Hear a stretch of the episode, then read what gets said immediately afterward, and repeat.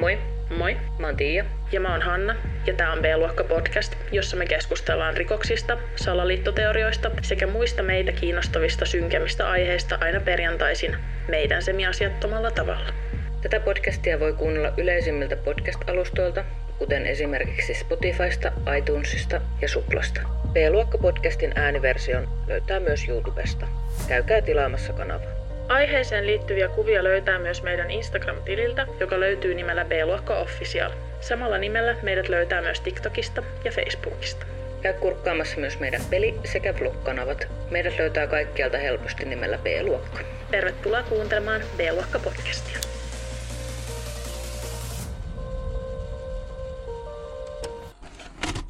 Moikkari, moi. Eiku. Hyvää luoja taas. Että heipä hei ja päivää. Tämä on nyt tämän kauden ensimmäinen jakso. Eli käytännössä 31. jakso, mitä me ollaan koskaan äänitetty. Kyllä. Ja ollaan sen verran jännän äärellä tässä näin, että tosiaan mun mikrofoni on noin sadan kilometrin päässä musta. Eli se ei tosiaan äänitä mun ääntä, vaikka sen päälle laittaisi. Joten me tässä todistetaan tai sitten ei todisteta, että ihan kännykälläkin voi äänittää laadukasta ääntä. Sehän selviää sitten vasta hetken päästä. Katsotaan, mitä tota, ihmeitä mä joudun taas tekemään, että saadaan tästä niinku jotenkin kuunneltava. Mutta uskon, että et joudu tekemään mitään superihmeitä, että kaikille tiedoksi ihan kännykälläkin voi äänittää hyvän podcast-jakson. Näillä mennään, näillä mennään. Ei ole paniikkia. Me ei panikoida hädän äärellä. Pysytään rauhallisina. Aivan. Mitä sä yrität kusettaa? Meidän kuuntelijoita. Koska minä en tätä ainakaan usko. Mutta tämän kauden eka jakso. Ja tällä kaudella puhutaan aika mielenkiintoisista aiheista.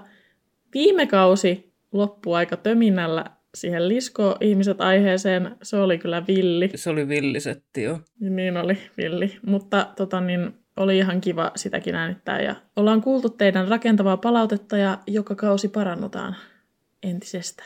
Ja näin. Mm, näin juuri. Juurikin näin. Vähän pieni ilmoitusluontoinen asia kaikille. Tuolta linkeistä löytyy meidän vlogikanavan linkki. Instagramissa me ollaan sitä jo vähän mainostettukin varmasti. Käykää tsekkaamassa ja tilaamassa se kanava. Sinne tulee vähän erilaista sisältöä meidän päivistä ja asioista, joita me tehdään ja kaikista jutuista, niin olette kaikki tervetulleita katsomaan sinnekin puolelle. Joo. Käykää ihmeessä tilaamassa kanava ja näin. Näin. Tosiaan neljännen kauden ensimmäinen jakso ja me aloitetaan vahvasti kuulia toiveella. Kiitos tosi hyvästä toiveesta. Mitä mä kattelin, niin tästä ei ole tainnut mikään suomalainen podcast tehdä jaksoa. En ole ihan varma, mutta mä en ainakaan löytänyt. Meille saa tosiaan ehdottaa aiheita, jos mietityttää, että onko se aihe meidän podcastin sopiva, niin älkää miettikö sitä. Me otetaan ihan kaikenlaisia toiveita vastaan ja mietitään sit, että onko aihe sopiva vai ei. Niitä voi laittaa vaikka Instassa yksityisviestillä, tai sähköpostilla, tai YouTubeen, tai... Kaikki käy, kaikki käy. Näin vanhaa keissiä me ei ollakaan vielä käsitelty, ja tänään me aika matkustetaan 1930-luvulle. Monet varmaan tietää tai on vähintäänkin kuullut Bonista ja Clydeista. Bonnie ja Clyde olivat oman aikansa ilmiö, joita fanitettiin samalla tavalla kuin esimerkiksi filmitähtejä ja laulajia. Heidän edesottamuksistaan on leivottu vuosisadan rakkaustarina, jota on romantisoitu tosi paljon, ja heitä on verrattu esimerkiksi Romeoon ja Juliaan. Paria on kuvattu ensimmäisiksi tosi TV-tähdiksi. Hanna, miten paljon sä tiedät tästä aiheesta? No tiedän, että tosi paljon ehkä nykypäivänäkin näkee, että ihmiset niin vertaa parisuhteita ja tämmöistä, että toivoisi, että olisi vaikka samantyylinen parisuhde, vähän niin kuin Bonnie ja Clyde. Mm. Mikä on mun mielestä ehkä vähän silleen, niin kuin mä oon joskus sanonutkin niin, että ei ehkä kannattaisi verrata, jos ei tiedä sen enempää tästä aiheesta, koska siis tämähän ei ole millään tavalla terve parisuhde tietenkään ollut. Ei. Ja mun mielestä se on vähän mautonta muutenkin. He on kuitenkin tehnyt ihan kauheita rikoksia. Jep, musta tuntuu, että monet ihmiset ei tiedä. Siis jotenkin jollain tavalla se sama glamouri ja semmoinen, mikä on liitetty silloinkin heihin, on ehkä jatkunut ihan tänne asti, vaikka mm. ihmisillä on ihan käsissään se semmoinen oikeakin tieto. Niin, jep, sitä mä mietin kanssa. Ihmiset ei niin kuin edelleenkään tiedä, että niin kuin millaisia juttuja on, niin kuin, millaisista asioista on ollut tavallaan kyse heidänkin tiellään. Ja siis sanon nyt ihan vaan, että tämä jakso on tosi laaja. Tämä tulee olemaan pitkä jakso. Ja mä oon melko varma, että tässä jaksossa tulee jokaiselle jotain uutta tietoa, vaikka tietäisikin tästä, koska siis mä en siis itse tiennyt todellakaan. Mä oon ihan shook, kun mä tein tätä kässäri. Tämä parivaljakko on inspiroinut paljon erilaista taidetta, muun muassa elokuvia, musikaaleja, biisejä sekä kirjoja. Mä katoin The Highwaymen nimisen vuonna 2019 ilmestyneen leffan. Toi löytyy ihan Netflixistä ja vaikka mun tulee tosi harvoin katsottu tämmöisiä elokuvia, niin tämä oli mun mielestä kyllä tosi hyvä. Yleensä siis mun keskittymiskyky ei todellakaan riitä katsomaan kokonaista elokuvaa, vaan aina jossain vaiheessa eksyy puhelin käteen. Mutta tämä oli sen verran mielenkiintoinen pätkä, että sen jakso kattookki. Tässä elokuvassa kerrotaan kahden entisen Texas Rangerin, Frank Heimerin ja Meini Galtin tarina, jotka vanhoilla päivillään lähtevät jahtaamaan tätä parivaljakkoa. Tosi monet jutut tässä elokuvassa on ihan oikeasti tapahtunut, mutta totta kai tässäkin on otettu vähän taiteellisia vapauksia, eikä kaikki elokuvan kohtaukset vastaa oikeita tapahtumia. Mutta voin kyllä suositella tätä elokuvaa. Nyt mä tosiaan kerron teille Ponin ja Clyden tarinan alusta loppuun asti. Aloitetaan sillä, että mä kerron teille heidän taustatarinat, mitä tapahtui sen 21 kuukauden aikana, jona he kylvivät kauhua että ihailua, sekä miten kaikki viimein loppui toukokuussa 1934. Let's go, let's go. I'm ready. My body is ready. Ihana. Clyde Chestnut Barrow syntyi 20. maaliskuuta 1909 Telikossa, Teksasissa. Löysin tietoa, että hän olisi syntynyt vuotta myöhemmin, mutta tosiaan toi 19.019 kaikkialla, joten ehkä me luotetaan siihen enemmän. Näissä vuosiluvuissa on myöhemminkin vähän epäselvyyksiä erilaista tietoa lähteestä riippuen, mutta mä käytän niitä, jotka toistuu useammin. Ja siis tietysti kun on näin vanha keissi kyseessä, tietoa on ihan älyttömän paljon. Ja se tiedon varmistaminen voi myös olla vähän vaikeaa välillä, mutta mä oon tehnyt taas parhaani. Clydin perhe oli köyhä ja perheeseen kuului vanhempien lisäksi kuusi sisarusta. Perhe elätti itsensä maataloudella, mutta monen muun tilallisen lailla he eivät pystyneet kuivuuden takia harjoittamaan elinkeinoaan, joten perhe muutti Telikosta Dallasiin joskus vuonna 1922. Tuossa on tuo joskus sen takia, että mä en ole tosiaan ihan varma tuosta vuosiluvusta. Perheellä ei sitten mennyt Dallasissakaan kovin hyvin, sillä rahaa ei vaan ollut ja he asuivat slummissa. Kuvista näkee, että talot noilla alueilla oli tosi alkeellisia, sellaisia hökkeleitä vaan. Aluksi kuitenkaan heillä ei ollut edes taloa, vaan he joutuivat asumaan ihan taivasalla ennen kuin pystyivät kustantamaan teltan. En tiedä kauanko he tässä teltassa joutuivat majailemaan ennen kuin saivat jonkinlaisen kunnollisen katon päälleen. Tai no niin kunnollisen kuin mitä nyt slummissa voi olettaa. Myöhemmin perhe omisti huoltoaseman, jonka avulla he tekivät elantonsa. Clydin äiti Kumi oli hyvin uskonnollinen nainen, joka oli tiukka kasvattaja. Hän halusi pitää lapsensa kaidella polulla ja piti huolen, että lapset kävivät koulussa ja kirkossa. Niin monen muun lailla Clyde janos parempaa elämää. Hän näki Dallasissa, suurkaupungissa, vielä paremmin sen, mitä elämä voisi parhaimmillaan olla. Siellä Clyde näki sitä parempaa elämää, josta hän niin kovasti haaveili. Clyde teki Dallasissa myös töitä, mutta hyvin nopeasti hän huomasi, ettei työt keksitehtaalla pystynyt mitenkään rahoittamaan elämäntyyliä, jota hän halusi. Ihmiset varmaan ihan nykyäänkin joutuu nukkumaan taivasalla, mutta omasta todellisuudesta tämä on niin kaukana, että jotenkin se, että sä yrität tehdä töitä ja elää elämää ja pitää huolen arjesta ja sitten joudut nukkumaan taivasalla on tosi... En vaan niin osaa samaistua siihen. En kanssa. Ja telttakaan ei kyllä ole mikään. No ei. Mutta on se upgrade. Niin, on se upgrade juu, siis, mutta en tiedä tosiaan, että kuinka kauan he sitten joutuu loppujen lopuksi tässä teltassa tai taivasalla asumaan, että sitten tosiaan jossain vaiheessa he sai sitten hommattua sen huoltoaseman, ja mun ymmärtääkseni he myös niin kuin asu siellä samassa rakennuksessa. Jep, mutta ymmärrän kyllä sen, että Clydella on tullut näitä haaveita paremmasta elämästä ja varmasti niin kuin unelmointi on ollut isossa osassa sitä, niin kuin, että on jaksanut jatkaa tavallaan. Ja varmaan monella onkin. Niinpä. Että niin kuin tähän asti oikein samaistuttava meno tällä miehen alulla tässä. Millainen Clyden on sitten kerrottu olleen? Clyde oli hyvin musikaalinen, hänen instrumenttinsa oli saksofoni. On kerrottu, että hän oli hyvä sen soittamisessa. Häntä on sanottu fiksuksi, mutta hän myös ihannoi kuuluisia lainsuojattomia, kuten Billy the Kidia ja Jesse Jamesia, jotka tekivät rikoksia 1800-luvun lopulla. On sanottu, että hänen elämänsä olisi voinut lähteä myös ihan täysin toiseen suuntaan, mutta toki köyhistä oloista on pikkasen vaikeampi ponnistaa kaidalle polulle. Clyde yritti myös päästä USAn laivastoon, mutta terveyssyiden takia hänen hakemuksensa hylättiin. Clyde ilmeisesti kärsi jonkinlaisista terveyshuolista sairastettuaan lapsena malarian tai keltakuumeen. Hylkäys oli nuorelle Clydelle kova paikka, koska hän olisi tosissaan halunnut päästä laivastoon ja oli jopa tatuoinut USN eli lyhennesanoista US Navy ihoonsa. Clyden isoveli Buck, oikealta nimeltään Aivan, oli jo livahtanut pois kaidalta polulta ja Clyde seurasi isoveljensä esimerkkiä. He varastelivat yhdessä, aloittaen pienesti varastamalla esimerkiksi ruokaa. Clyde alkoi nopeasti ymmärtää, että varastelun avulla voisi elää haluamansa elämää, ja nopeasti rikokset alkoivat muuttua suuremmiksi.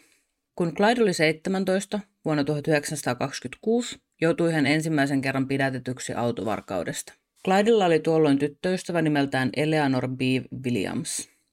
Eleanor oli paremmasta perheestä kuin Clyde, ja Clyde oli korvian myöten rakastunut tyttöön. Hän oli jopa tatuoinut tytön nimikirjaimet ihonsa ja kertoi kaikille, jotka vähäkään jaksoivat kuunnella, että aikoi aikanaan naida Eleanorin. Clydella oli ollut iso riita tyttöystävänsä kanssa, ja hän oli vuokrannut auton lähteäkseen lepyttelemään Eleanoria. Clyde oli kuitenkin lähtenyt autolla kauemmas, mitä vuokrausfirma salli, eikä ollut palauttanut autoa silloin kuin piti, joten autofirma etsintä kuulutti Clydin, ja kun tämä saatiin kiinni, otettiin hänestä ensimmäiset pidätyskuvat, jotka voit muuten käydä katsomassa tuolta meidän Instasta tai Facebookista, laitetaan taas tapaukseen liittyviä kuvia sinne. Vaikka auton vuokrausfirma oli luopunut lopulta syytteestä, koska autoon ei ollut tullut mitään vaurioita, oli siitä jäänyt merkintä Clydin rikosrekisteriin ja poliisit kiinnostuivat Clydin tekemisistä entistä enemmän. Vain kolme viikkoa ensimmäisen pidätyksen jälkeen Clyde ja hänen veljensä Buck yrittivät varastaa kuorma-autollisen kalkkunoita. Buck jolla oli takanaan kaksi epäonnistunutta avioliittoa ja kolme lasta sekä paljon kahnauksia poliisin kanssa, otti kalkkuna-episodista syyt niskoilleen ja vietti sen johdosta viikon vankilassa. No niin. On ollut varmaan kalkkunat kovassa huudossa silloin sitten. Mä luulen, että tähän liittyy enemmänkin tämmöiset niin kuin nälkään ja ruokaan liittyvät asiat. Jep. Että miksi ne on tuommoisen kalkkuna-auton ryöstänyt tai varastanut. Mutta ei kalkkunatkaan niin kuin ikuisesti pysy, tiedätkö, niin kuin hyvänä varsinkaan jossain teltassa. No, ehkä ne on asunut silloin siellä bensa-asemalla, anteeksi. niin, jos... siis ehkä tässä nyt on kuin, niin, mutta siis, tiedätkö jos sä nyt ostat kuorma-autollisen kalkkunoita, niin etköhän sä laita ne myyntiin. Niin, mutta ei ne silti pysy ikuisesti, tiedätkö, niin kuin hyvänä. Niin mä vaan mietin, että, mutta he tietää, kalkkuna business, let's go. Niin siis mä en tiedä, että onko nämä ollut eläviä vai kuolleita kalkkunoita. Aa, mä, siis mä ajattelin, että siellä on, tiedätkö, niinku, semmosia kalkku, tiedätkö, niinku grillikalkkunoita, mutta raakoja. En tiedä, niin, en tiedä yhtään. Siis Clyde ihaili isoveliään kovasti, ja Pakilla onkin ollut varmaan suuri vaikutus Clyden elämän myöhempiin tapahtumiin. Isoveli Pak tutustutti Clyden autovarkauksien maailmaan. Autovarkaudet tiesivät helppoa rahaa ja yhdestä autosta sai jopa 100 dollaria, joka oli siis iso raha 1920-luvulla. Se vastaisi nykyrahassa noin 1500 dollaria. Marraskuussa vuonna 1929 Clyde, Buck ja kolmas henkilö lähtivät ryöstöretkelle varastetulla Buick-merkkisellä autolla. Matkalla he keikkasivat toisen auton ja jatkoivat sillä matkaa. He murtautuivat muutamaan taloon, joista ryöstösaalis jäi kuitenkin laihaksi. He kiinnittivät myös poliisin huomion ja siitä alkoi takaa-ajo, joka johti siihen, että Clyde ajoi auton ajokelvottomaksi, jonka johdosta Buck sai ampumahaavoja jalkoihinsa ja jäi kiinni. Clyde kuitenkin onnistui pakenemaan jalkaisin ja hänen onnistui lopulta liftata takaisin Dallasiin. Buck sai lopulta neljän vuoden tuomion, mutta se ei Clyden tapoja muuttanut, vaan hän luisui syvemmälle ja syvemmälle rikosten maailmaan.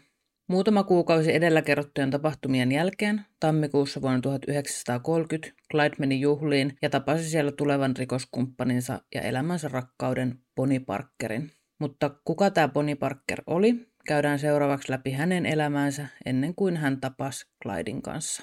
Bonnie Elizabeth Parker syntyi ensimmäinen lokakuuta 1910 Rovenassa, Teksasissa. Perheeseen kuului vanhempien lisäksi kolme lasta ja Bonnie oli heistä keskimmäinen.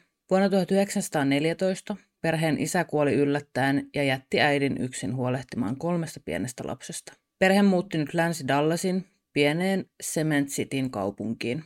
Bonnie oli nuoresta asti hyvin kiinnostunut esiintymisestä ja hän haaveilikin laulajan, näyttelijän tai kirjoittajan urasta. Hän olikin erittäin lahjakas kirjoittamaan ja voitti kouluaikana palkintoja kirjoittamiseen ja puhumiseen liittyen. Hänen runojaan on löydetty myöhemmin ja niistä näki, että Bonnie todella osasi kirjoittaa. Bonnie oli myös hyvä koulussa ja pärjäsi hyvin. Elämä oli kuitenkin nuoren naisen makuun liian tavallista ja hän jätti koulun kesken 16 vuoden iässä. Noin vuotta ennen, eli kun Bonnie oli 15, hän tapasi pojan nimeltä Roy Thornton ja he alkoivat seurustelemaan. Samoihin aikoihin, kun Bonnie lopetti koulun, hän meni naimisiin Roin kanssa. Clydin tavoin myös Bonnie tatuoi rakkaansa nimen ihoonsa. Bonilla oli suuret odotukset suhteelta, mutta hän joutui pettymään, nimittäin Roy oli rikollinen. Tämän takia hän saattoi usein jättää Bonin viikoiksi yksin, ja Boni sai selviytyä yksinään. Hän teki tarjoilijan töitä elättääkseen itsensä. Bonin päiväkirjojen avulla on saatu selville, että kun Roy oli kolmannen kerran reissuillaan, sai Boni tarpeekseen. Hän vannoi, että jos Roy ei olisi palannut uuden vuoden aattoon mennessä, niin suhde olisi ohi. No, kuten arvata saattaa, Roy ei palannut. Boni jätti Roin, mutta piti kuitenkin koko loppuelämänsä ajan sormusta sormessaan, eivätkä he virallisesti eronneet koskaan. Roy Torton kuoli myöhemmin vuonna 1937 epäonnistuneessa paossa Easthamin vankilasta, joka tulee meille vielä hyvin tutuksi tämän tarinan edetessä. Bonita ja Clydea on monesti kuvailtu samankaltaisiksi. He olivat haaveilijoita, jotka jonosivat parempaa elämäntyyliä. Tämä on varmasti yksi syy siihen, minkä takia he päätyivät yhteen vuonna 1930. Nyt alkaa kertomus Bonista ja Clydesta yhdessä, siitä miten he elivät täysillä ja tiesivät viettävänsä lyhyen loppuelämänsä yhdessä. Ja myös siitä, kuinka pariskunnasta tuli niin kuuluisa, että heidät muistetaan vielä tänäkin päivänä ja heidän rakkaustarinastaan on tullut yksi tunnetuimmista. Bonnie ja Clyde tosiaan tapasivat yhteisten ystävien järjestämissä juhlissa. On kuvattu, että he rakastuivat ensisilmäyksellä ja että he viettivät jokaisen hetken yhdessä tapaamisensa jälkeen. Onnea ei kuitenkaan kestänyt kuin pari viikkoa, kun poliisi meni vierailulle Ponin kotiin, jossa myös Clyde majaili. Clyde pidätettiin ja hän sai kahden vuoden tuomion aiemmista rikoksistaan. Molemmat olivat tilanteesta yhtä rikki. He olivat vastarakastuneita ja Bonnie oli Roista erotessaan päättänyt, ettei enää joutuisi samanlaiseen tilanteeseen. Siinä hän kuitenkin taas oli, rakastuneena, ja mies olisi taas poissa hänen elämästään ties kuinka kauan. Kaiken lisäksi Clyde oli vankilassa, jossa olot olivat kaameat. Clyde halusi keinolla millä hyvänsä vapauteen, joten hän pyysi Bonita salakuljettamaan itselleen aseen, jota hän pystyisi käyttämään päästäkseen ulos vankilasta. Näin kävikin, ja maaliskuussa 1930 Clyde pakeni vankilasta. Tätäkään onnea ei taas kestänyt kauaa, sillä vain noin viikon päästä hänet jo napattiin ja tällä kertaa tuomio oli huimat 14 vuotta. Huhtikuussa 1930 Clyde joutui Easthamin vankilaan.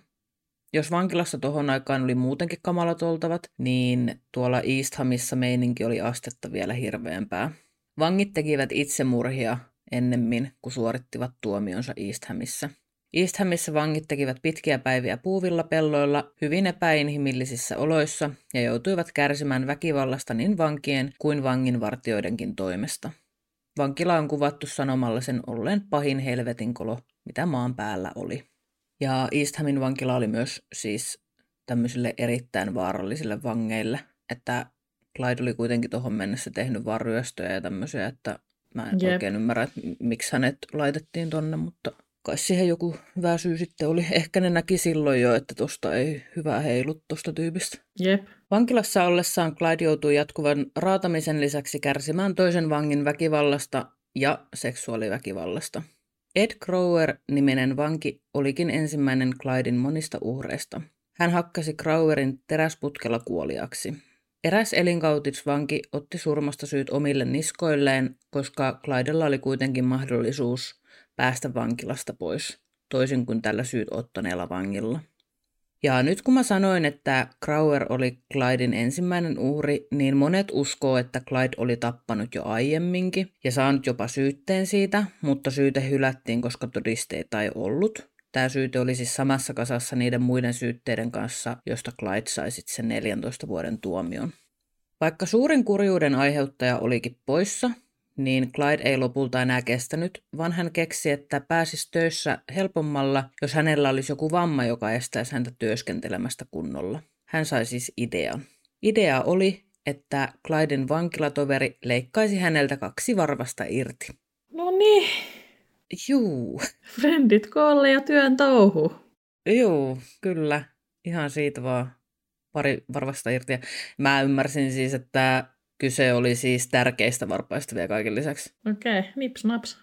Näin sitten tosiaan tehtiin, että varpaat irti leikattiin, mutta Clydin suureksi yllätykseksi hänet vapautettiin vain kuusi päivää tämän jälkeen. Eli siis voisi sanoa, että tämä varpaiden leikkaaminen oli täysin turhaa, sillä se ei vaikuttanut mitenkään mihinkään. Clyde sitten nilkutti koko loppuelämänsä. Ilmeisesti hänen äitinsä oli tehnyt vetoomuksen kuvernöörille, joka oli sitten sallinut Clydin vapauttamisen. Jahas. Clyde istui, mitä? Ja, siis, siis täälläkin käy. Tai kuulostaa, että vankila meni kuulostaa ihan koululta, että äiti vaan lähettää vetoomuksia ja sitten Juu.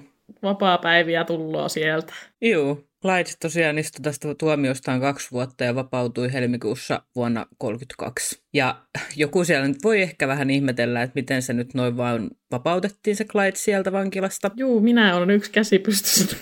Juu, ja mäkin ihmettelin tätä, mutta ilmeisesti siis noihin aikoihin oli ihan yleistä, että tollaisia ei niin vakavia rikoksia tehneet päästettiin vapauteen ihan vaan muiden vaarallisimpien rikollisten tieltä.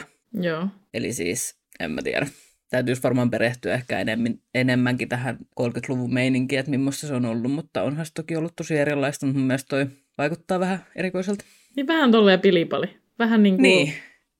Mutta ei siinä. Jep. Siis Joo. homma Mm. hoituu ja näin. A, niin kuin 14 vu- vuoden tuomiosta istui kaksi vuotta, niin se on niin kuin Ja Suomenkin sitten- mittakaavalla jo erikoista. Siis huomio. 14 vuoden tuomiosta istui kaksi vuotta, kunnes sen äiti lähetti vetoomuksen. Niin, niin. Ok. uh, true crimehan ei siis ilmiönä ole mikään uusi juttu, vaikka ehkä näin ajatellaankin. Uh, jo tuolloin 30-luvulla ihmiset oli tosi kiinnostuneita tosielämän rikoksista, ja 30-luvun lama varmasti edesauttoi sitä, että rikoksia tehtiin paljon, ja pankkien ryöstäminen oli sosiaalisesti hyväksytympää, koska esimerkiksi just pankit nähtiin pahoina ja tavallisilta ihmisiltä riistävinä. Oli siis hyväksyttävää, että köyhät varasti rikkailta. True crime tollon oli toki erilaista kuin mitä se on nykyään. Silloin se oli semmoista ihailevaa ja ihailtiin nimenomaan sitä, että ihminen otti ohjat omiin käsiinsä ja paransi omaa elämänlaatuaan. Siis tälleen suomalaisen perspektiivistä, niin tänä päivänä ei oikeasti ole niin selvää se, että kuka on rikas ja kuka ei. Että tämä ei ehkä Mm. niin kuin toimi samalla tavalla nykyään. Jotenkin itsellä on semmoinen tietynlainen kuva tietysti mielessä, että millainen on rikas ihminen ja millainen on köyhä ihminen, mutta ei se kyllä ihan silleen toimi niin kuin oikeasti. Musta tuntuu, että nykyään on niin kuin mahdollista myös semmoisten ihmisten, jotka on vähemmän varakkaita, niin esittää vähän niin kuin olevansa kuitenkin. Että, että niin on, ihan- ja tosi yleistähän se on. niin onkin, ja musta tuntuu, että ehkä semmoisilla vähemmän varakkailla ihmisillä on tietynlainen kuva siitä, millaista on olla rikas ja miltä rikas ihminen näyttää, ja sitten sitä pyritään niin kuin, Mm, tavallaan esittää, mutta oikeasti sitä yllättyy tosi paljon elämässä, että kuinka, tai miltä ne rikkaat ihmiset oikeasti näyttää, ja mitä ne oikeasti Niin. tekee. Ja ehkä muistutuksena pitää itsekin muistuttaa välillä itsensä, että rikkaaksihan ei tuu tuhlaamalla rahaa ei niin, ei todella. sitten on kyse jo tosi varakkaista ihmisistä, kun on varaa näyttää se, että on paljon rahaa, Mm, niin kuin tosi sille ekstroilla tavoilla, silti vielä jää käteen rahaa. Tosiaan siis mun pointti tässä oli se, että nykypäivänä kaikilla ihmisillä täällä Suomessa on mahdollisuus omistaa jotain vähän kalliimpaakin asiaa, eikä se tarkoita sitä, että olisi rikas millään tavalla. mm, Mutta tämä ei toimi vaan enää nykyään, näin täällä ainakaan. No ei toimi, eikä se toimi kyllä. Ei se niin kuin varmaan toimi missään muuallakaan enää se, yhtään sen enempää, että se olisi jotenkin sosiaalisesti hyväksyttyä tehdä rikoksia. Jep, mutta varsinkin se, että jos Suomessa sä varastat joltain ihmiseltä, jolla on ehkä jotain, niin sä voit oikeasti viedä jonkun ihmisen niin kuin semmoisen viimeisimmän tai semmoisen niin kuin kalleimman asian, jota se ei välttämättä pysty niin kuin korvaamaan. Esimerkkinä, Jep. jos sä varastat mun tietokoneen, niin siinäpä sit ol, tai niin, että mitä, millä niin, mä niin kuin hommaan Jep. sen tietokoneen takaisin. Että jotenkin itse, jos mä mietin rikollisuutta ja ryöstelyä, niin muu tulee heti, mä ymmärrän siis, että monet ei pysty samaistumaan tähän, mutta muu tulee heti ensimmäisenä mieleen se, että okei, että vienkö mä ton ihmisen viimeiset mm. asiat. Ja ehkä se johtuu vaan siitä, että mä oon itse ollut koko elämäni niin kuin varaton ja näin, mutta niin, joka tapauksessa. Vapautumisensa jälkeen Clydin on kerrottu muuttuneen. Vankila oli jättänyt jälkensä 23-vuotiaaseen Clydin. Hänen on kuvailtu muuttuneen koulupojasta kovaksi ja kouliintuneeksi rikolliseksi. Hänen on lisäksi kerrottu sanoneen, ettei enää ikinä missään tilanteessa menisi takaisin vankilaan. Hän kuolisi ennemmin. Clydin vapautumisen jälkeen Bonnie ei heti kuullut Clydista, ja kun päiviä kului, hän alkoi olla hysteerinen. Bonnie luuli, että Clyde oli hylännyt tämän, kunnes viidentenä päivänä Bonnie vihdoin kuuli miehestä. Kun Bonnie ja Clyde olivat taas yhdessä, Clyde yritti pysyä aluksi kaidella polulla. Hänellä oli jopa työpaikka. Elämä entisenä vankina ei kuitenkaan ollut helppoa, ja hän menetti työnsä, jonka jälkeen päätti, että alkaa tekemään rikoksia ihan päiväduunina. Yksi hänen päämääristä oli hyökätä sinne Easthamin vankilaan, jossa hän oli aiemmin ollut. Clyde oli katkera ja hän halusi vapauttaa sieltä mahdollisimman monta vankia sekä tappaa niin monta vanginvartijaa kuin pystyisi. Syntyi Paro Gang, eli Clyden johtama rikosjoukko, johon kuului useita eri lainsuojattomia ajan saatossa. Bonnie ja Clyde olivat kuitenkin ne kaksi henkilöä, jotka pysyvät tuossa jengissä alusta loppuun asti. Bonnie ei kuitenkaan aluksi ollut mukana ryöstöretkillä ja mä kerron nyt muutamasta tapauksesta, joissa hän ei vielä ollut mukana. Clyde oli vankilassa ollessaan tutustunut mieheen nimeltä Ralph Fultz, ja Ralph liittyykin Clyden jengiin keväällä 1932. Clyde ja Ralph tekivät ryöstöjä, kerätäkseen rahaa aseisiin, jotta he voisivat palata tänne Ishamin vankilaan ja toteuttaa Clydin suunnitelman, josta mä aiemmin puhuin. Joukkoon liittyy myös Raymond Hamilton, johon Clyde oli tutustunut, jokun oli muuttanut perheensä kanssa Dallasiin, sillä Clyde ja Ray asuivat samoilla kulmilla. On vähän epäselvää, että mitä kaikkea tuo kolmikko teki, mutta Ralfin on kerrottu sanoneen, että he saivat maaliskuussa 32 pankkiryöstökeikalta suuren summan rahaa, jota he käyttivät esimerkiksi tuliaseiden ostamiseen. Osa näistä rahoista on mennyt ilmeisesti myös jengin elämän rahoittamiseen myöhemmissä vaiheissa sekä ihmisten hiljaiseksi maksamiseen. Tämä oli yksi syy siihen, miksi poliisin oli niin vaikea saada Bonita ja Clydea kiinni, koska kukaan ei puhunut poliisille. Huhtikuussa vuonna 1932 kolmikko oli läpikulkumatkalla Elektran kaupungissa Teksasin osavaltiossa, kun heidän varastettu autonsa hajosi. Ilmeisesti he olisivat käyttäytynyt jotenkin epäilyttävästi tai muuta, koska paikallinen yrittäjä oli kiinnittänyt tähän huomioon ja hälyttänyt paikalle poliisin. Poliisi olikin saanut kolmikon kiinni ja uhkailut heitä pidättämisellä. En siis löytänyt ihan tarkkaa tietoa, että miksi, mutta mä luulen, että poliisit oli jo tunnistaneet kolmikon, jotka oli siis poliisille jo vanhoja tuttuja. Jostain syystä tämä liikkeen omistaja saapui myös paikalle mikä oli virhe, sillä nyt poliisin huomio kiinnittyi hetkeksi muualle ja kolmikko pääsi niskan päälle. Aseella uhaten he pakottivat kaikki kolme autoon, ilmeisesti poliisin tai sitten siviilin autoon, koska heidän oma autonsahan oli rikki, mutta he ajoivat sitten jonkun matkan päähän ja potkasivat sitten nämä panttivangit kyydistä ja jatkoivat matkaansa. Pitkälle he eivät kuitenkaan päässeet ennen kuin tästäkin autosta loppui bensa. Seuraavaksi aseella uhaten pakottivat postimiehen ajamaan heidät noin 160 kilometrin päähän ja päästivät sitten tämän postimiehenkin vahingoittumattomana pois. Nämä tapaukset johti siihen, että suuri yleisö piti jengiä nyt arvossa, koska he eivät satuttaneet uhrejaan. Tähän tulee siis vielä muuttumaan, mutta tämä jengin mielikuva tällaisesta niin sanotusta herrasmiesmäisestä käytöksestä jäi elämään. Ja niin kuin me tuossa alussa puhuttiinkin, niin tuntuu, että se on ehkä vähän jopa vielä edelleenkin se tätä niin kuin glamorisoidaan tosi paljon tätä näiden touhua. Jep. Ja siis tässä jo käy nyt ilmi tämä, että ne niin kuin selvästi sekoili sille, että kun asioita tapahtui, niin ne vaan koitti selvitä aina hetkestä toiseen ja jotenkin ne vaan selvisi. Niin kuin. tässäkin Niin. tilanteessa autot hajoilee, poliisit ottaa kiinni. Niin. Kaikki niin kuin, ja sitten kohta ne on kuitenkin vapaana ja tekee kaikki Joo. näitä juttuja. Toki aika on ollut tosi erilaista silloin, että jos mm. nykypäivänä joku ö, yrityksen omistaja kävelee siihen vähän jututtamaan, niin ei, Mm. ei siinä niin kuin vangitut henkilöt tai kiinni otetut henkilöt ole semmoisessa tilanteessa, jos ne pystyisi niin kuin aseilla Ei. Ei todellakaan. Se jotenkin vaan niin kuin kuulostaa niin joltain mustavalkoelokuvan juonelta. Niin, siis jep, nimenomaan.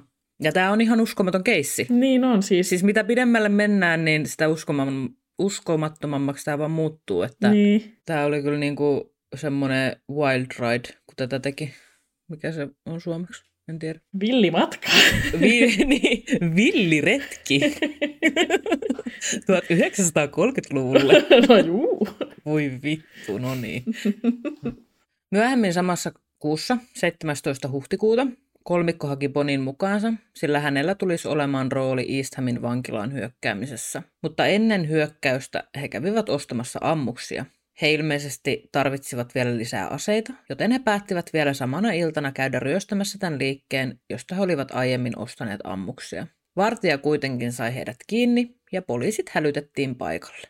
Joukkio kuitenkin onnistui pakenemaan paikalta kahdella varastetulla autolla, mutta koska sinä iltana oli ollut niin kova vesisade, jäivät he autollaan kiinni mutaan. Ja siis tämä tarina on niinku ihan uskomaton. Siis niillä ei ole tuuria niin kuin noiden autojen kanssa oikeasti. No ei ole, mutta tuuria on kyllä muiden asioiden kanssa, koska sattumalta siinä lähistöllä oli siis muuleja laitumella, joten he käyttivät niitä hyväkseen, jotta saivat auton taas liikkeelle. Eli siis ne muulit veti ne autot sieltä mudasta pois. Kysymys, eikö jossain muussakin tapauksessa ollut muuleja auttamassa? Ei kun oliko se, Se oli siinä tota, Jamisonin perheen siinä. siis onko muuli joku niinku semmoinen aliarvostettu tähtieläin nyt?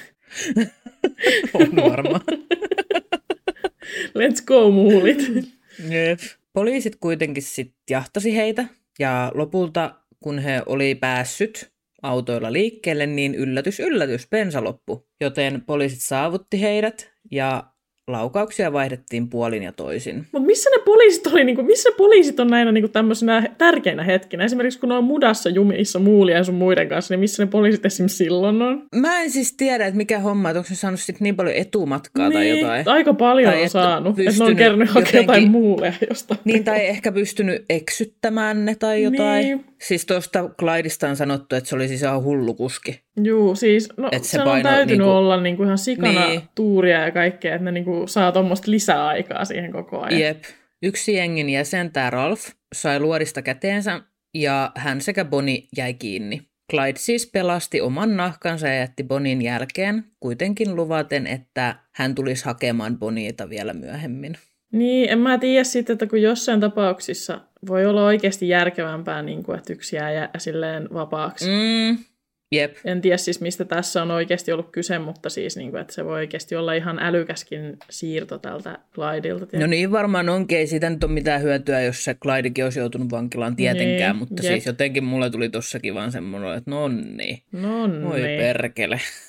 Niin, mutta Bonin voisi nyt niinku oikeasti, Boni hei, sä oot rikollinen. Niin nyt niinku se mahdollisuus on siinä, että sä jäät kiinni ja joudut vankilaan. Niin, jep. Ei se ole kenenkään muun vika tavallaan. No siis, mutta kuten tässä tullaan huomaamaan, niin Boni kyllä syytti tästä Clydea. Joo. Boni kirjoitteli vankilassa ollessaan tosi paljon runoja ja muita tekstejä, ja niistä huokui siis pettymys Clydea kohtaan. Ja niistä tuli just semmoinen olo, että Boni syytti Clydea siitä, että hän oli itse vankilassa. Ja erään runon nimi oli The Story of Suicide Sal, ja siinä Boni kirjoitti hyvästä tytöstä, joka oli rakastunut ammattitappajaan, ja runon tarina onkin suoraan kuin Bonin omasta elämästä, vaikka kirjoittaakin Sal-nimisestä naisesta. Myöhemmin Boni kirjoitti myös kuuluisimman runonsa The Story of Bonnie and Clyde. Mä laitan tonne lähteisiin linkit näihin runoihin, niin voitte käydä itse lukemassa ne, jos englanti taipuu. Bonnie ei joutunut lopulta olemaan montaakaan kuukautta vankilassa. Hänet vapautettiin 17. kesäkuuta vuonna 1932. Perusteluna vapautukseen oli, ettei nainen ikinä voisi tehdä tällaisia tekoja vapaaehtoisesti, vaan hänet olisi ollut pakko pakottaa mukaan tämän rikollisjengin toimintaan. Tässä on varmaan myös yksi syy, miksi Bonista ja Clydeista tuli niin kuuluisia, koska naisten ei oletettu tekevän sellaisia tekoja, joissa Boni tulisi olemaan mukana.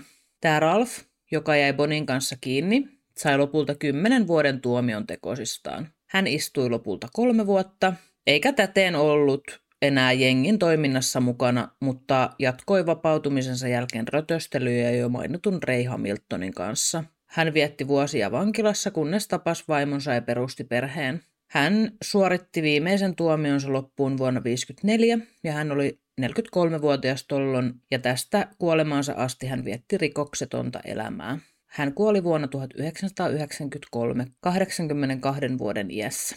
Good for him. Tällä välin kun Bonnie oli vankilassa, ei Clyde kuitenkaan maannut laakereillaan, vaan vielä huhtikuun kolmantena kymmenentenä päivänä Clyde ja Ray aikoivat ryöstää kaupan. Sen piti olla helppo keikka, mutta jotain meni pieleen ja Clyde ampui kaupan omistajan. Omistajan vaimo myöhemmin tunnisti juurikin Clydein ampujaksi.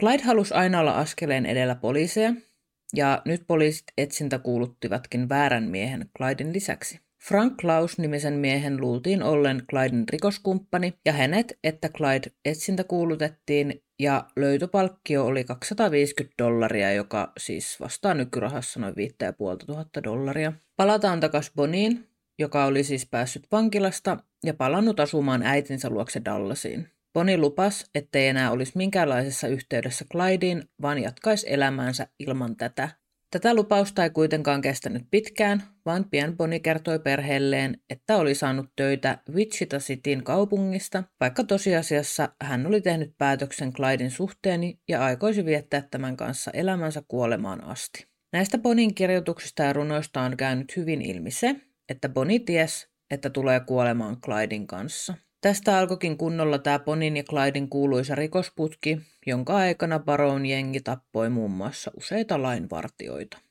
Tuohon aikaan alkoi yleistymään poliisiradioiden kuuntelu, eli ihan tavalliset ihmiset pystyivät kuuntelemaan poliisien radiokeskusteluja. Sattumalta sitten Clydin vanhempien huoltoasemalla oli sellainen radiolaite, ja Bonnie jätettiin sinne kuuntelemaan, miten seuraava ryöstö menee. Clyde, Ray Hamilton ja kolmas mies lähtivät suorittamaan ryöstöä, josta he käärivätkin ihan hyvät rahat. Boni haettiin mukaan ja on epäselvää, että mitä he tekivät siihen asti, kunnes tuli elokuu.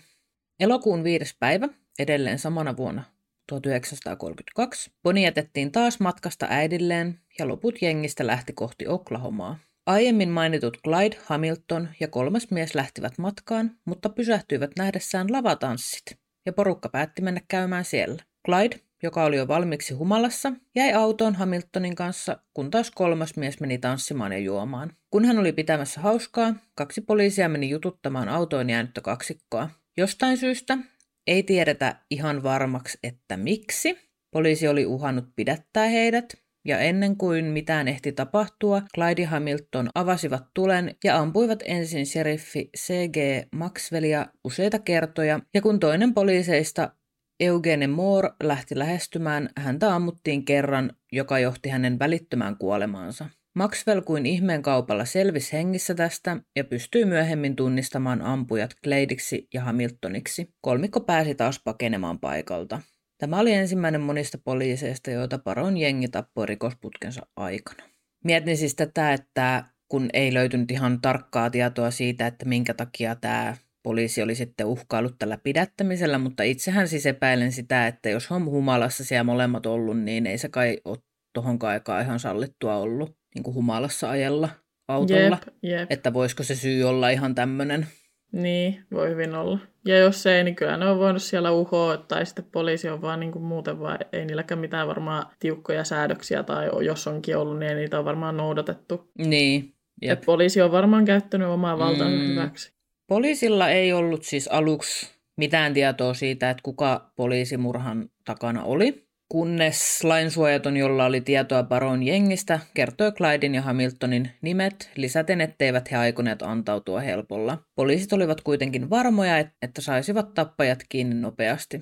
He eivät olisi voinut olla enempää väärässä.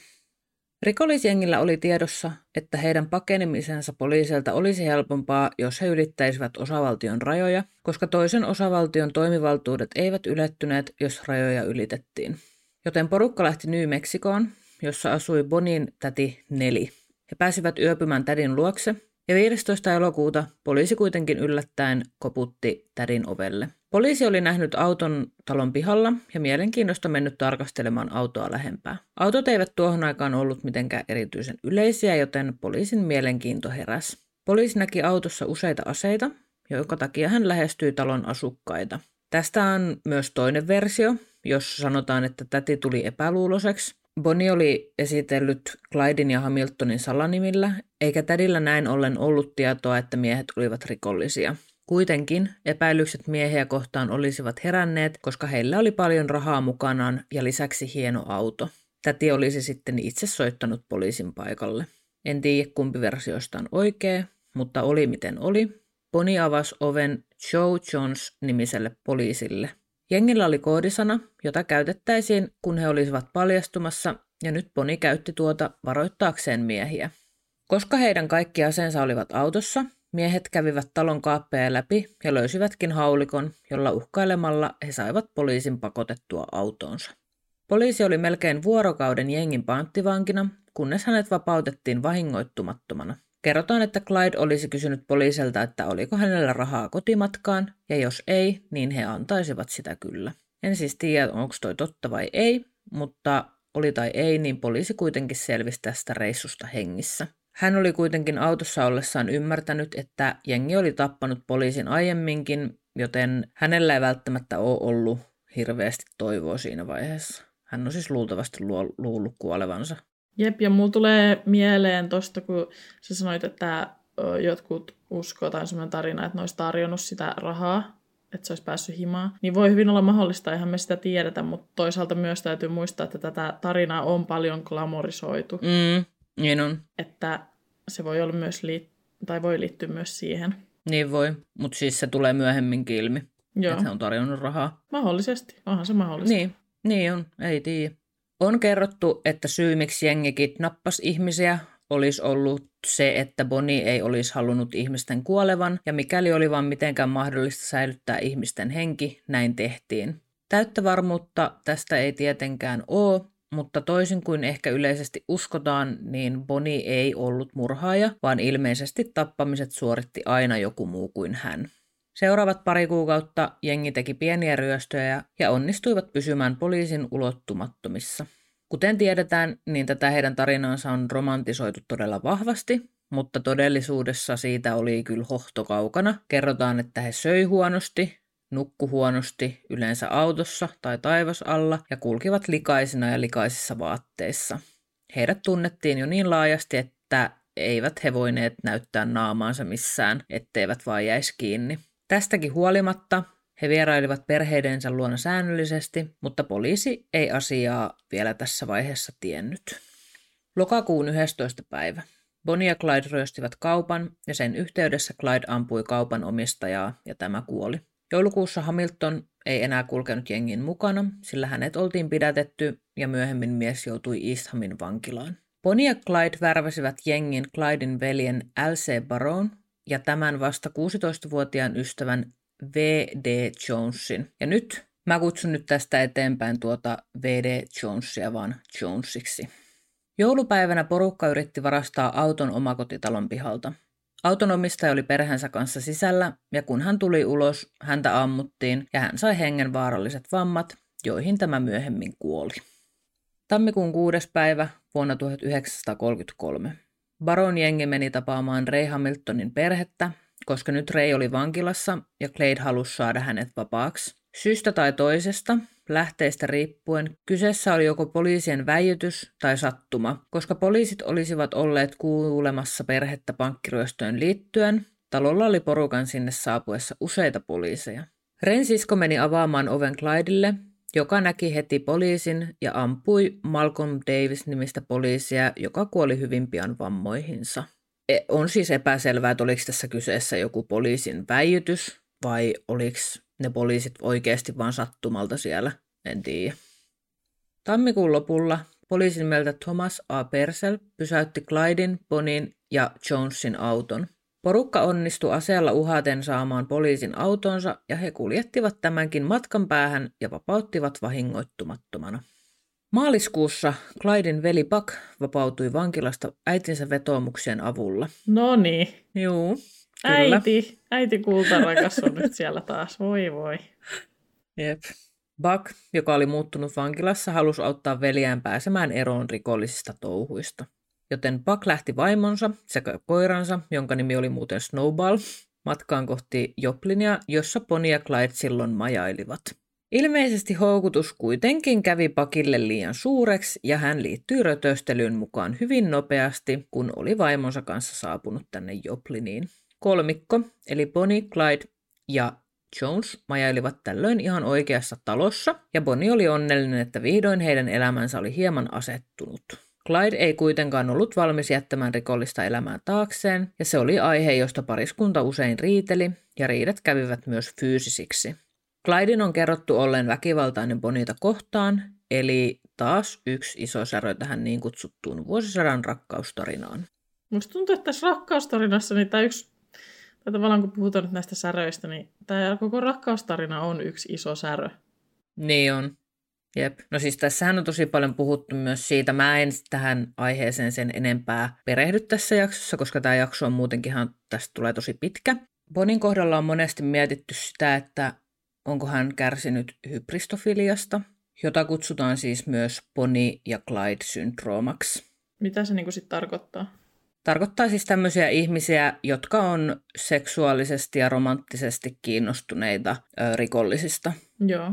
Ja tosiaan näkyy paljon esimerkiksi siinä, että lähetellään vaikka kirjeitä tämmöisille vakavia rikoksia tehneille Jos tähän ihan nykyäänkin. ihmisille niin. vankilaan. No me päästään meidän ensi viikon aiheessa tähän enemmän varmasti, mutta Joo. siis nytten kun on paljon ollut näitä sarjamurhaajia esimerkiksi Netflixin uuden sarjan takia, niin on ollut paljon tapetilla, niin esimerkiksi niitä sympataan tosi paljon niin kuin sarjamurhaajia, jotka on tehnyt ihan hirveitä tekoja. Niin ihannoidaan ja niinku, Niin, ihannoidaan ja siis jotenkin siis otetaan se, tai niin kuin, että vie- vieritetään se syy johonkin lapsuuteen tai huonoihin vanhempiin tai tämmöiseen, niin. joka on mun mielestä siis ihan sekopäistä. Jep, siis mun mielestä on tosi tärkeää, että tutkitaan sitä, että millainen lapsuus vaikka sarjamurhailla tai muilla rikollisilla, joilla on ollut tosi, niin kuin, jotka tekee tosi hirve, hirvittäviä tekoja. Niin Se on Mm. tärkeää tavallaan tutkia sitä ihan siitä syystä, että pystyttäisiin tavallaan ennakoimaan ja ehkä löytää keinoja, kuinka niin kuin voitaisiin yhteiskunnallisesti ehkä muuttua parempaan suuntaan ja näin.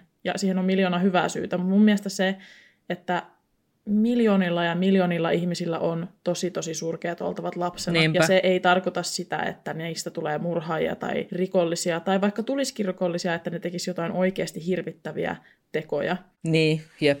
Että se ei ole ikinä se syy. Se on tosi hirveätä tavallaan vierittää se semmoiseen asiaan se syy, koska se myös värittää samalle niin kuin muiden ihmisten, jotka ei ikinä tee tämmöisiä tekoja, niin Mm. niiden niin kuin, tavallaan mahdollisuuksia tämmöiseen. Sen ensi viikon jaksolla, jaksossa varmaan päästään vähän Joo. paremmin syventymään tähän, tähän aiheeseen sitten. Nähdään siellä kaverit. Ei kun serkut. Voi malauta. No niin. Nyt mä jatkan tätä. no niin. 13. huhtikuuta vuonna 1933 aamuyöllä poliisit saapuivat talolle, tänne Jopliniin siis. Poliiseilla ei ollut tiedossa, ketä talossa majaili, mutta he epäilivät talon asukkaita laittomista teoista. Viidestä lainvalvojasta kaksi kuoli tulitaistelun seurauksena, poliisit nimeltä Wes Harriman sekä Harry McGinnis. Jengi onnistui pakenemaan paikalta varastetulla poliisiautolla, mutta joutuivat tietty lähtemään niin kiireellä, että suuri osa heidän tavaroistaan jäi taloon. Poliisilla oli nyt roimasti todistusaineistoa ja kaikki jengin jäsenet etsintä kuulutettiin poliisimurhista. Talolta löytyi esimerkiksi kamera- ja filmirulla, ja kun kuvat kehitettiin, paljastui myöhemmin kuuluisaksi nousseet kuvat Bonista ja Clydeista poseeraamassa kameralle aseiden kanssa. Kuvissa Bonnie poltti sikaria ja esiintyi ajalleen poikkeavasti. Toisissa kuvissa he esiintyivät rakastuneena parina ja toisissa taas osoittelivat toisiaan aseilla. Kohta kuvat koristivat kaikkien lehtien kansia ja viimeistään tässä vaiheessa kaikki olivat kuulleet Bonista ja Clydeista. Kaikki kolme miestä olivat enemmän tai vähemmän vahingoittuneita, pahiten Jones. Muutaman viikon jengi eli varastelen autoja ja liikkuen paikasta toiseen jatkuvasti peläten kiinni jäämistä. Huhtikuun lopulla Jones sai lopulta tarpeekseen ja teki päätöksen lähteä jengistä. Clyde oli raivoissaan tästä, koska Jones oli ottanut ritolat autolla, jonka piti tulla jengin käyttöön. Auto kuului Dillard Darbylle, joka lähti Sofia Stone-nimisen naisen kanssa autonsa perään. Tässä he eivät kuitenkaan onnistuneet, eli siis he eivät onnistuneet saamaan sitä autoa kiinni, ja kun he palasivat takas, siellä oli heitä vastassa raivoissaan oleva Clyde. Käyttäen väkivaltaa jengi nappasi tämän parin. He ajoivat Arkansaniin pari kyydissään ja jätti heidät sinne, antaen 5 dollaria matkarahaa. Toukokuun 12. päivä he päättivät suorittaa pankkiryöstön. Ryöstö kuitenkin epäonnistui ja poliisi lähti jahtaamaan jengiä. Syntyi taas tulitaistelu ja on epäselvää, ketkä kaikki ampuivat, vain miehet vai olivatko naisetkin mukana ammuskelussa vai ei. Ketään ei kuitenkaan saanut vakavia vammoja tällä kertaa. Poni ja Clyde vierailevat perheidensä luona ja perheet yritti taas saada heitä antautumaan poliisille, uskoen, että vankilatuomio olisi parempi kuin kuolema. Ponin on kerrottu sanoneen, että hän olisi Clydin kanssa loppuun asti ja että ilman Clydea hän halusi kuolla joka tapauksessa. Itsensä antaminen ilmi ei siis ollut Bonille vaihtoehto. Jones palasi jengin kesäkuussa, eikä ole tietoa, että tuliko hän vapaaehtoisesti vai kenties pakotettuna. Hän on myöhemmin sanonut, että Clyde pakotti hänet.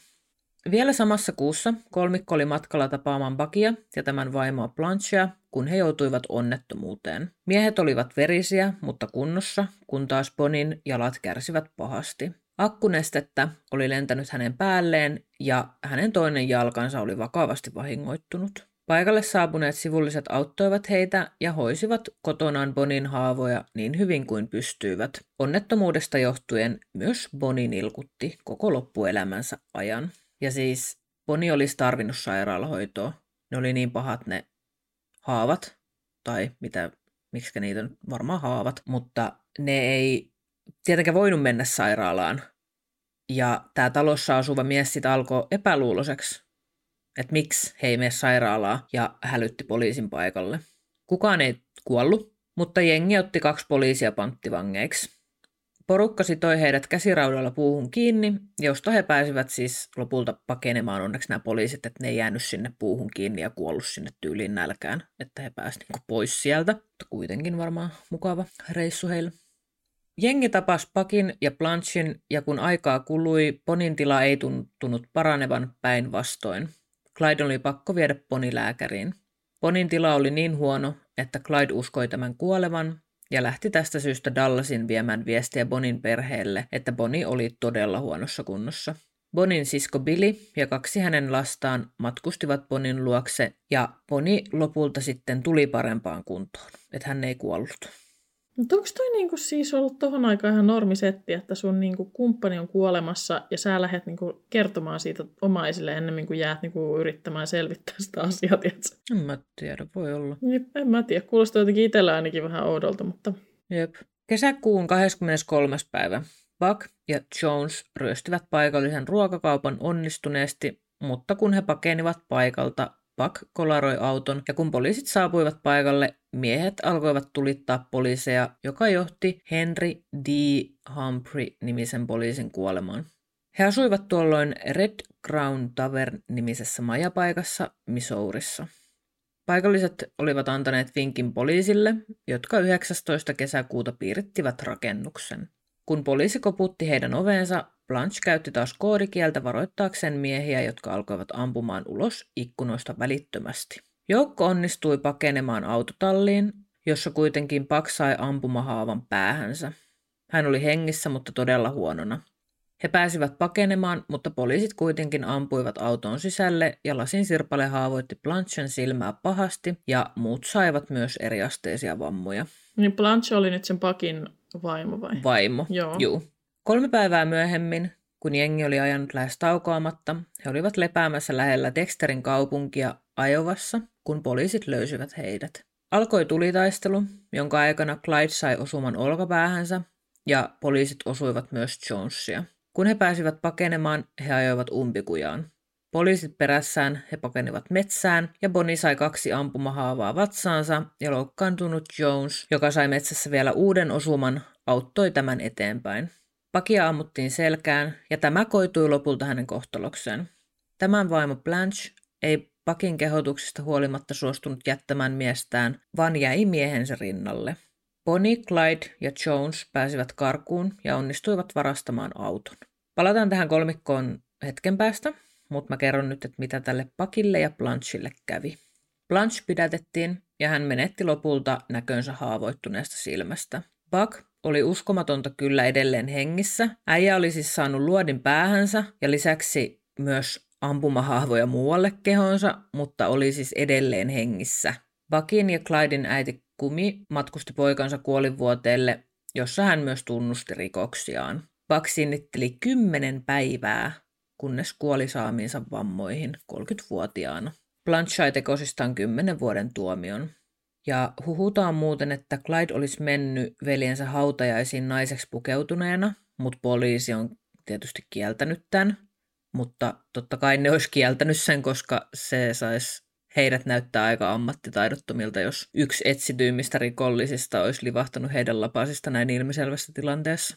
Miten mä jotenkin uskon ton? että se on ollut siellä. Niin, mulle tulee jotenkin yep. olo, että se on niin, niin sellainen, niin kuin, että sitä ei niin kuin, kiinnosta vähääkään jotenkin. Jep. Jep, mä uskon kanssa, että se on ollut siellä. Ainakin se on cool story. Jep.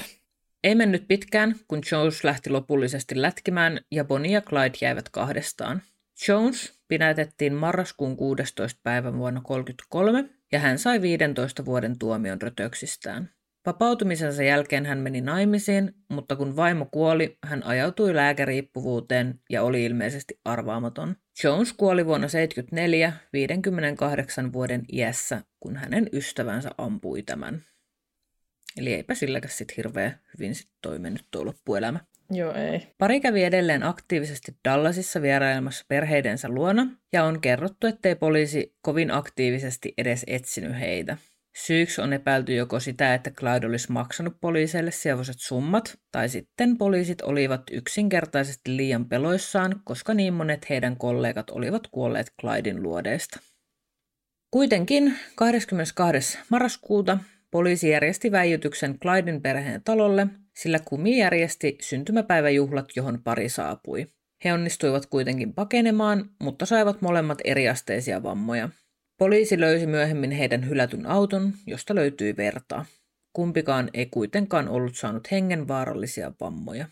He jatkoivat ryöstöjä ja joulukuussa he ryöstivät Louisianassa siviilin. Tästä ei löytynyt juurikaan tietoa, joten mä en tiedä mitä he sai saaliiksi, äh, mutta siis nehän ryösti tässä vaiheessa ja siis useinkin ryösti kauppoja tai ihmisiä tai ihan mitä vaan, vaan sen takia, että he pystyivät pysymään hengissä. Joo. Että toihan oli tuommoista niinku selviytymistä vaan päivästä toiseen, Joo. toi niiden elämä. Että siitä on kyllä oikeasti niinku glamouri kaukana. Näihin aikoihin myös ponietsintä kuulutettiin murhasta, vaikka, niin kuin mä oon aiemmin sanonut, on epäselvää, että murhasko Poni koskaan ketään.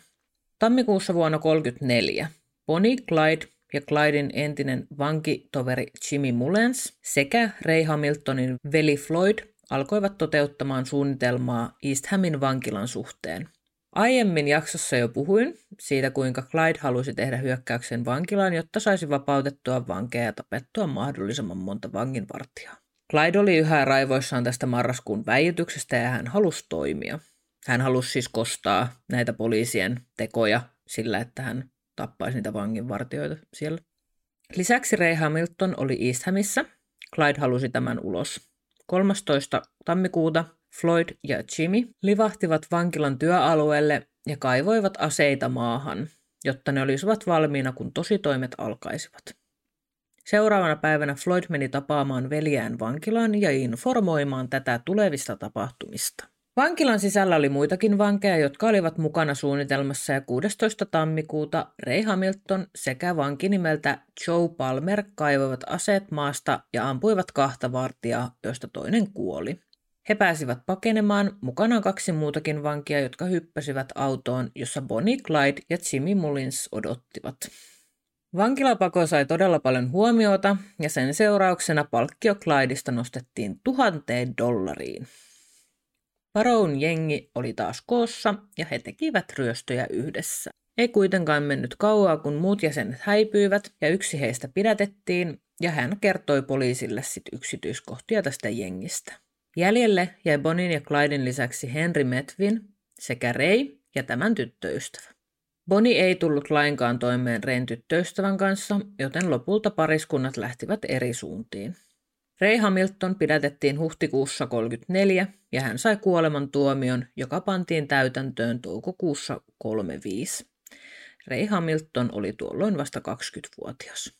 Nyt alkaa olla Bonin ja Clyden tarinassa lopun hetket lähellä ja tämän liian pitkän jakson myös. Mä puhuin tässä jakson ihan alussa entisestä Texas Rangerista Frank Heimeristä, joka alkoi jahtaamaan Bonita ja Clydea. Heimer oli ollut taitava työssään ja hänen tehtävänään oli saada jengi kiinni ja lainaus shoot to kill. Eli oli selvää, että kun kaksikko jäisi kiinni, he eivät siitä selviäisi hengissä. Heimer olisi kuitenkin halunnut saada pariskunnan kiinni elossa, mutta ymmärsi myös kuinka vaarallisia he olivat, eikä näin ollen ollut ollenkaan varma, olisiko tämä mahdollista. Keväällä vuonna 1934 kolmikko jatkoi edelleen rötöstelyä ja Heimer oli koko ajan askeleen heidän takanaan. Huhtikuun ensimmäinen päivä. Kaksi poliisia, Edward B. Wheeler ja H.D. Murphy, pysäyttivät kolmikon Grapevineissa Texasissa. On epäselvää, oliko ampuja Clyde vai Metvin, mutta lopputulos oli, että molemmat poliiseista menettivät henkensä. Tästä vain noin viikon päästä tapahtui seuraava murha. Porukka oli Kommersessa, Oklahomassa, autossaan nukkumassa, kun ohjaajanut siviili oli hälyttänyt poliisin paikalle. Kaksi poliisia Carl Campbell ja Percy Boyd saapuivat paikalle. Campelia ammuttiin ja hän sai surmansa paikalla. Toinen poliisi Percy Boyd kuitenkin pakotettiin autoon ja hänet vapautettiin satojen kilometrien päässä. Koska Boyd oli selvinnyt hengissä, hänellä oli nyt tietoja, joita aiemmin ei ollut. Saatiin selville, että Bonnie ja Clyde eivät kulkeneet kahdestaan, vaan heidän mukanaan oli kolmas, Henry Medwin. Hänellä tulisi olemaan suuri rooli, kun Bonin ja Clyden rikollinen ura saatiin vihdoin päätökseen. Bonnie, Clyde ja Henry olivat viettäneet paljon aikaa Medwinin perheen talolla Louisianassa – he luottivat Henryn perheeseen ja vaikka Clyde oli maksanut myös heidän hiljaisuudesta, Henryn vanhemmat olivat valmiit antamaan Bonin ja Clydein ilmi oman poikansa vapautta vastaan. Varmasti heillä on ollut pelko siitä, että Henry tulisi kuolemaan Bonin ja Clydein mukana. Vanhemmat teki diilin, jonka avulla kaksikko saataisiin kiinni. Toukokuun alussa Bonnie ja Clyde tapasivat perheetään Dallasissa. Bonnie oli antanut äidilleen valokuvia, runoja ja muita muistoja ja vannottanut tätä, ettei tämä puhuisi kamalia asioita Clydesta heidän kuoltuaan ja että Bonnie tuotaisiin kuolemansa jälkeen kotiin vielä viimeisen kerran. Vierailunsa jälkeen pari lähti Louisianaan Metvineen luokse, joihin he luottivat ja joita Clyde oli kuvaillut isälleen viimeisellä vierailullaan hienoiksi ihmisiksi. Bonin ja Clyden pysäyttämiseksi ja Henrin pelastamiseksi laadittiin suunnitelma, johon myös Henry liittyi. Hänen kerrottiin pelänneen pariskuntaa ja halunneen pois jengistä. Kolmikko oli lähtenyt yhdessä liikkeelle, ja kun he pysähtyivät syömään, Henri pakeni paikalta varastetulla autolla. Henri sekä tämän perhe tiesivät, että pariskunta palaisi heidän luokseen, ja kun näin kävi, vanhemmat kertoivat, ettei Henri ollut siellä ja pyysi paria palaamaan seuraavana aamuna kello 9.15. Vanhemmat informoivat poliisia, joka järjesti väijytyksen, johon kuului lukuisia poliiseja sekä Frank Heimer. Toukokuun 23. päivä. Raskaasti aseistetut poliisit piilottelivat puskissa ja Henrin isää Aivia käytettiin syöttinä. Hänet oli laitettu tienpuskeen lainausmerkeissä rikkoutuneen auton kanssa odottamaan Ponita ja Clydea. Hän oli niin hermostunut, että yritti saada koko homman peruutettua, mutta se oli jo myöhäistä. Suunnitelman mukaisesti Bonnie ja Clyde ajoivat Aivin viereen tarjoamaan apuaan. Kuitenkin vastakkaisesta suunnasta tuli auto, ja Clyde siirsi autoaan pois tämän toisen auton tieltä, jolloin yksi poliiseista ampui. Hän osui Clydea suoraan päähän, ja tämä luultavasti kuoli tähän ensimmäiseen luotiin. Bonnie yritti kirkkojen paeta autosta, mutta heti ensimmäisen laukauksen jälkeen poliisit alkoivat tulittaa autoa. Autoon ammuttiin satoja laukauksia usean minuutin ajan. Bonin ja Clydin miltei kaksivuotinen rikosputki tuli päätökseensä. Ruumiit kuljetettiin kuolinsyyn tutkijalle autossa, johon he olivat kuolleet, ja se meno on siis ollut ihan hullua. Uteliaat olivat piirittäneet auton, kurkki sisälle autoon, jotta näkis ruumiit, ja jopa yrittivät saada hiuksia tai muuta materiaalia irti ruumista ja autosta. Ihan siis mieti. Jep. Ja jotenkin kuulostaa, varmaan siis he on tehnyt parhaansa siinä, kun ne on kuljettanut siinä samassa autossa ne sinne mestoille, mutta siis niin kuin vähän outoa kuitenkin, että ne niin kuin meni siinä tai piti ne Niin siinä. siis olisiko sen auton esimerkiksi voinut peittää jollain? Niin mä mietin kanssa, koska jos ne on ampunut sinne satoja laukauksia, niin siis tuntemattomat ihmiset hän on voinut varmaan työntää kätensä tyyliin sinne sisään vaan. Niin on, niin on. Siis sehän oli ihan paskana se auto. Siis kaikki ikkunat oli rikki ja siis ne ruumiit retkotti siellä. Onko siitä kuvia? Siinä asennossa on.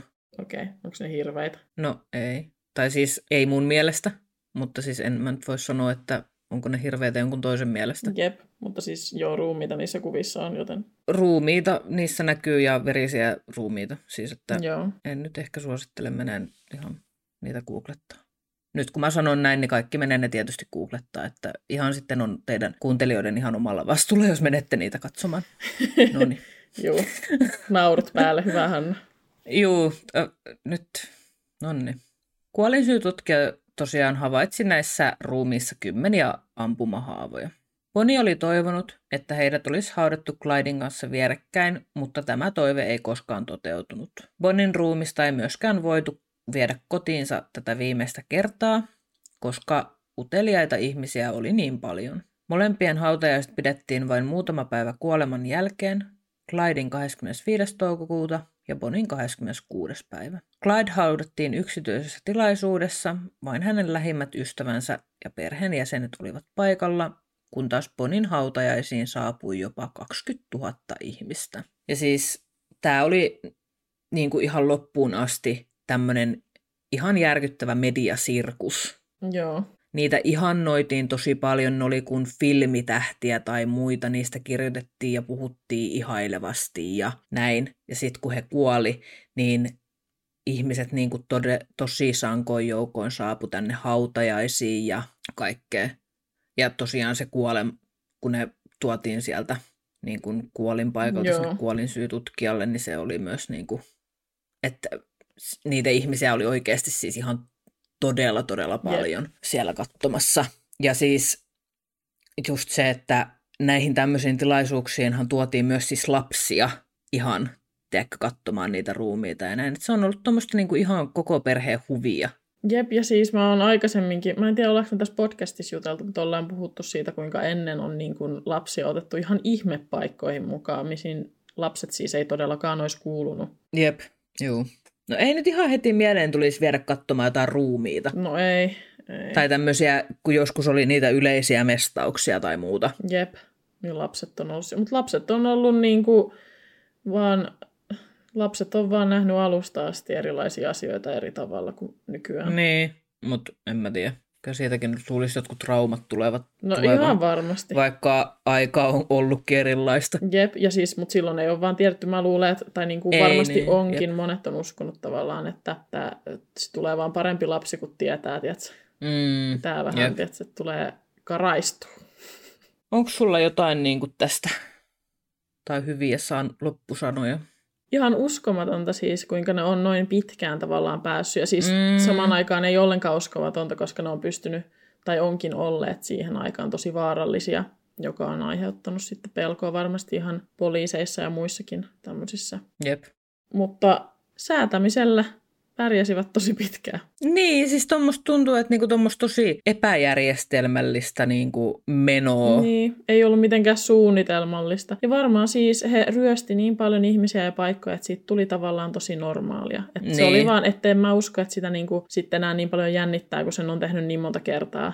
Ja sitten siinä pärjää aina paremmin, mitä vä- vähemmän siinä on sitä niin sanottua niin jännityssäätämistä, niin niinpä. se on varmaan ollut se. Kertokaa meille, että oli, tiesikö te, tuliko tässä uusia asioita? Koska mä oon melko varma, että tässä varmaan tuli ehkä ihmisille Kyllä uusia. mulle tuli tämän kässärin niin kuin, kautta tosi paljon uusia juttuja. Mä uskon, että ihmiset ei oikeasti tiedä tästä paljon. Niin, oikeita asioita silleen, niin kuin, että miten asiat on oikeasti mennyt. Tämä on glamorisoitu sitä niin paljon, sitä koko tilannetta, että ei varmaan monet ole tajunnut, että ne on oikeasti siis ollut peseytymättä ja syömättä ja niin, niin kuin piilotellut vaan tosi pitkiä pitkiä aikoja. Nälkäisenä ja just se niiden parisuhde on ollut niin kuin väkivaltainen ja käytetty paljon alkoholia ja niin. kaikkea.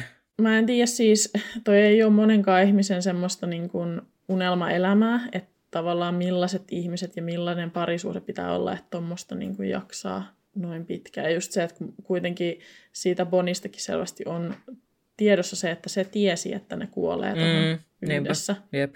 Et siinä vaan niin kuin jotenkin sitä adrenaliiniryöppyä on rakastettu yhdessä niin paljon. Niinpä. Kiitos kaikille, jos jaksoitte ihan tänne loppuun asti kuunnella. Oliks, ei meillä tainnut olla nyt mitään muuta ilmo, ilmoitusluontoista asiaa nyt tähän jaksoon, että kiva on olla taas takaisin uuden kauden parissa täällä. Ja tota, palautetta saa aina laittaa ja ensi jaksossa on sitten Hannalla täällä mikrofoni ja... Juu, juu, kyllä. Ehdottomasti. Katsotaan. Kyllä mä luulen, että tästä ihan hyvä tulee. Onneksi oli sentään mun vuoro puhua. Jep, niin ei tässä hirveästi mä oon joutunut kuuntelemaan. Monille kiva juttu, koska jotkuthan ei hirveästi tykkää siitä, että me jutellaan täällä välissä, mutta it is what it is, okei? Okay? Jep, jep. Kaikille jotain, kaikille jotain. Näin juurikin, näin juurikin. Ai siis nyt on semmoinen homma, että mun siis kurnii maha niin paljon, että nyt lopetetaan tämä jakso, niin ensi viikolla nähdään. Heippa hei kaikille, moi moi! Heippa hei, morjesta moikka moi! Käy kurkkaamassa myös meidän peli- sekä vlog-kanavat. Meidät löytää kaikkialta helposti nimellä B-luokka. Kaikki linkit löytyy kuvauksesta. B-luokka-podcastin löytää myös somesta nimellä B-luokka Official. Laittakaa palautetta, jaksoehdotuksia, kysymyksiä tai vaikka vaan kuulumiset tulemaan, meidät saa kiinni kaikista meidän somekanavista sekä sähköpostilla. Kiitos kun kuuntelit. Nähdään seuraavassa jaksossa.